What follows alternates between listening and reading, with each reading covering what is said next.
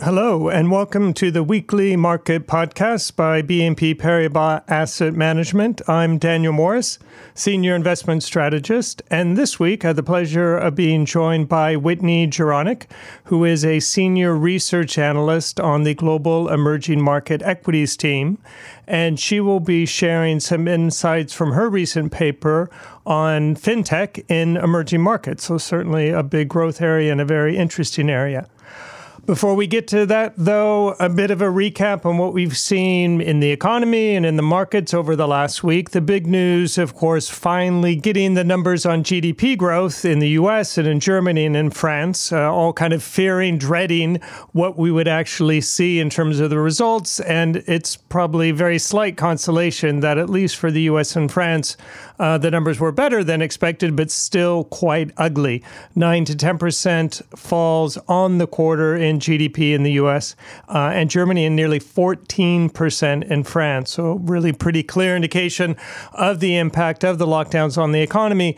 But what we've got to remember is that most of that decline in GDP was driven by collapsing consumer demand. Uh, people clearly not able to buy and do everything they did before, but the hope still is uh, that that can come back relatively quickly and certainly more quickly than necessarily we saw after the global financial crisis.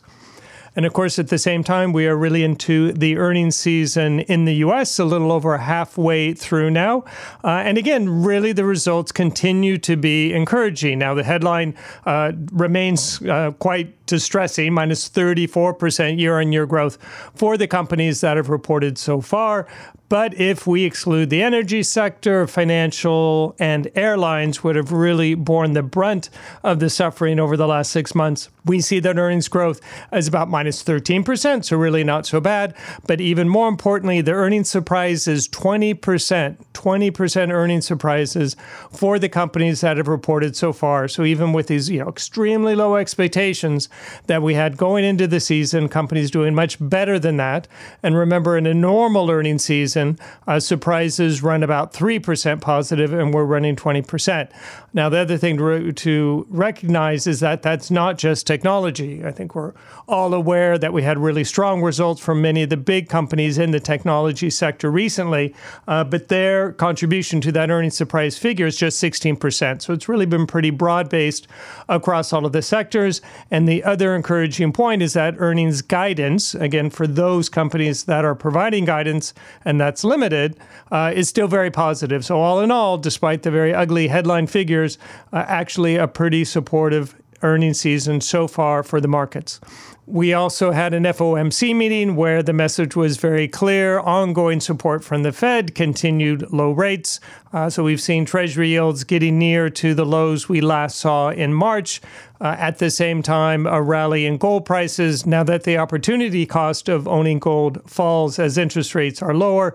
And all of this, generally speaking, still pretty supportive for the equity markets. The last thing, of course, we need to take a look at how things are progressing on the pandemic front.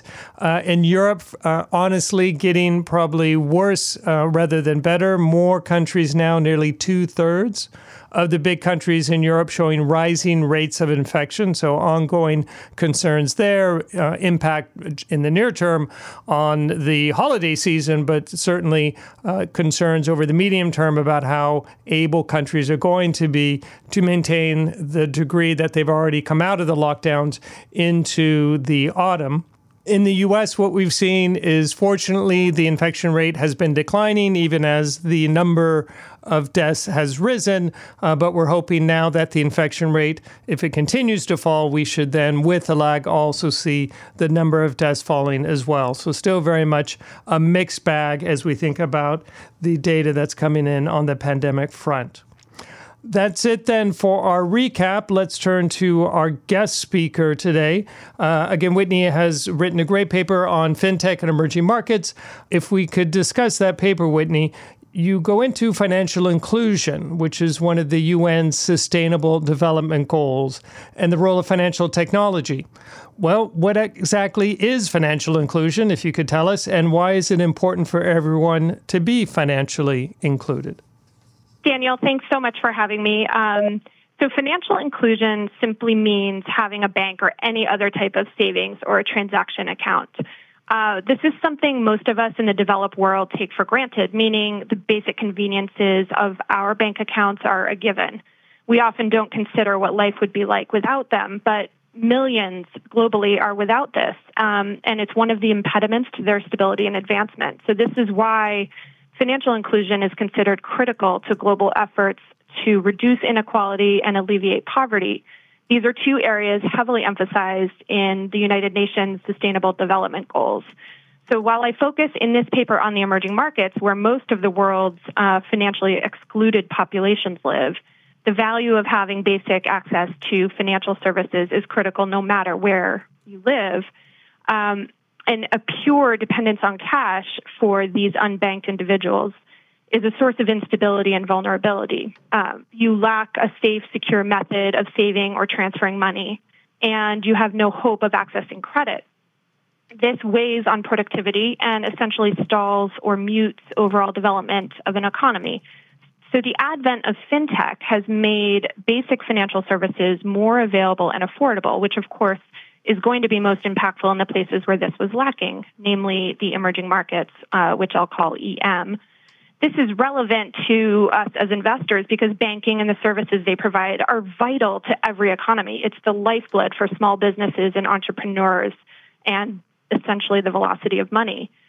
At BNP Paribas Asset Management, uh, we have an emphasis on sustainability, and as a firm, our investment and stewardship focus is on the three E's, which are environmental sustainability, followed by energy transition, and finally, equality and inclusive growth. It's this last E, which is highly relevant in this case, uh, and see the rise of fintech and emerging markets uh, having had early observable influence towards improving financial inclusion as a really relevant topic. So while fintech is often discussed in our industry in terms of rapid growth or eye popping fundraising rounds, there's been tremendous value creation outside of this in solving for urgent unmet needs, but this often does not get much attention that aspect, plus the incredibly innovative nature of the companies leading the fintech ranks in emerging markets, inspired me to focus my paper on these areas. As you say, in emerging markets, there are still large numbers of people that traditional banks do not target or are not interested in, for example, because they're not wealthy and have low incomes, or because they are micro entrepreneurs or they live in remote areas. Financial technology can help combat this, I believe. Can you explain exactly how that works? Yes, of course. So, starting with where is the unbanked population and um, and what does this mean? There are nearly 1.7 billion adults globally. Um, that's one third of all adults, really, remain unbanked as of the last tally uh, done in 2017 by the World Bank. Unsurprisingly, the largest unbanked populations hail from Africa, Latin America, and a full 50% from Asia. And what's fascinating about the data on the unbanked, and often not very well known um, to those who may not be following financial inclusion, is that countries that top the unbanked list are often not without developed banking systems. They actually do have relatively high bank account penetration, but still large portions of their populations have essentially been overlooked or viewed too difficult or too costly to service. Uh, China is a prime example here, the world's second largest economy, which has around an 80% rate of financial inclusion. Despite this, its targeted policy efforts over the last 50 years to extend financial services notwithstanding, it is at the very top of the list in terms of absolute unbanked population, with roughly 225 million adults with no access to basic financial services. Um, China shares a feature with most unbanked regions in that its rural population is still quite large, and this represents a high cost of service hurdle for commercial banks. And there's also a legacy of banks in emerging economies um, being largely focused on large corporations or state owned enterprises. So the incentive or upside potential in serving a small rural demographic simply is not there. And this is where technology has been so critical. It has greatly reduced the cost, taking roughly 90% out of the equation, which is why you now see many banks across EM pursuing digital strategies. Ironically, however, the major roots of fintech in emerging markets came from pioneers from other industries, whether it be internet startups or telecom service providers. These companies were bent on trying to reach and serve the masses, but stumbled when they realized it was hard to uh, transact or for them to transact. So they tackled these financial service gaps, arguably a means to their own ends, but this has not only worked out beautifully for their businesses, but has lifted millions out of financial invisibility and into bankability. Most started out offering simple payment facilitation or store of value functions. Um, in this respect, M-Pesa in Africa stands out. Um, this enabled feature phone users to store and send money via their phones as mobile phone penetration picked up in this region. And many of these mobile money users did not have pre existing bank accounts. So think of the incredible friction and loss that has been reduced for those that used to take half a day to, deli- to deliver payment or pay usurious rates to send money through someone else, often making them vulnerable to theft or other abuses. So this solution has essentially brought stability and resiliency to three quarters of Kenyan's adults where this technology first came into use. And now M-Pesa and other similar solutions are spreading rapidly throughout Africa. Um, then you have the tech giants in China who built digital payment empires, beginning with the moneyed urban youth, but more recently, their reach is rapidly penetrating among rural populations and businesses, enabling individuals, small and medium, medium-sized enterprises that are most in need to actually gain financial identity through online transactions. And now they are being extended credit to based on their digital histories basically, to me, the fintech phenomena across EM tells the story of incredible companies problem solving for seemingly intractable structural gaps. The other important, important point is that it traces the proliferation of mobile devices in these regions, as these have been the primary facilitator of digital access and therefore inclusion. There are clearly substantial growth opportunities for fintech and emerging markets. Where do you see the greatest potential, but what are the main risks? Uh, it's an excellent question. Uh, I think we will be answering that for, for years to come, but uh, it's an incredibly exciting time for fintech in emerging markets, and we really have front row seats as, as it is evolving. I actually see tremendous potential in regions where the government is taking an active role in both endorsing and regulating growth of fintech. In this respect, China serves as an instructional blueprint for the rest of the world, in that early fintech players operated essentially without regulation up to a point in China. And then in the past five years, really, there has been more involvement uh, by the central bank and the government. It's instructive because the effort in China has been to balance the opportunity that comes with innovative tech based approaches while also controlling for the risks that come from rapid growth and fierce competition um, which can give rise to fraud or risky practices and be really negative to um, the sustainable development goals. Uh, so this is a discursive process, and uh, China has has uh, provided a good example, but this will be ongoing and tested through trial and error over many years. China is inarguably the most experienced uh, given the size of its fintech market and therefore is now a leader in global discussions as other countries seek to strike the same balances. But two regions where I see supportive regulatory in- involvement and a population ripe for the fintech financial inclusion power are Brazil and India. Brazil's central bank recently launched something called PIX, an instant payment system and over the last few years, they have opened previously closed market to pure online players in order to promote innovation, growth, and development. Brazil is a very banking savvy market. A lot of financial services, however, had been unaffordable due to lack of competition, um, bringing the rates down. So the regulators basically opened the door to fintech to address this stagnation. It's been incredibly effective, and the explosion of fintech players and products has has been transformational. In India, the government has actively restructured the financial landscape to encourage a shift from cash to digital and to loop in more of the population to the formal financial sector. This is aimed at both eradicating corruption and uh, recouping lost revenue dollars for the government, but also is towards promoting healthy and more sustainable development. So essentially, these regions feature a top down recognition by the government and the central bank of the benefits of financial inclusion and of fintech as a means for achieving it. So we're seeing evidence of the same uh, rapidly spreading throughout the developing world.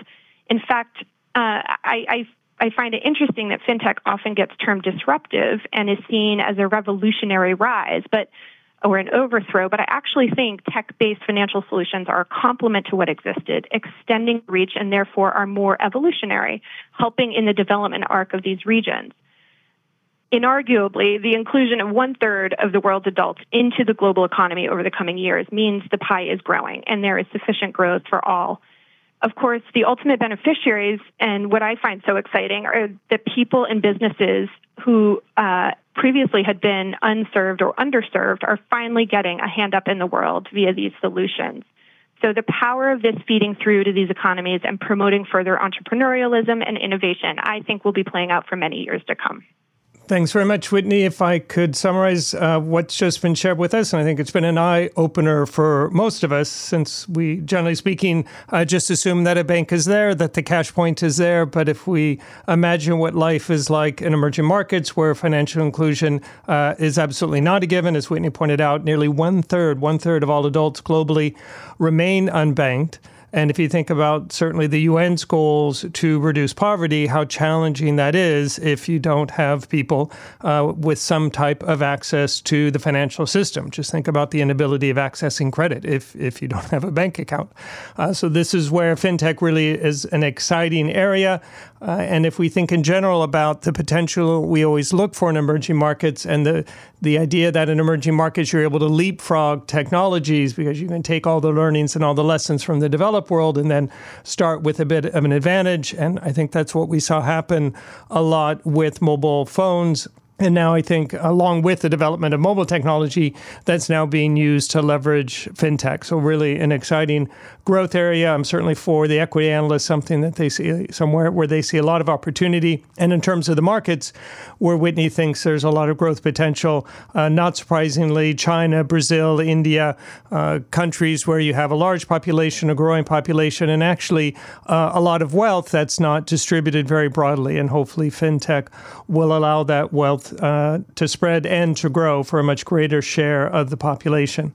Definitely want to highlight Whitney's paper. It's called FinTech in Emerging Markets Cracking the Code of Financial Inclusion. You'll find that on our website and on our Investors Corner blog, which I encourage you to subscribe to.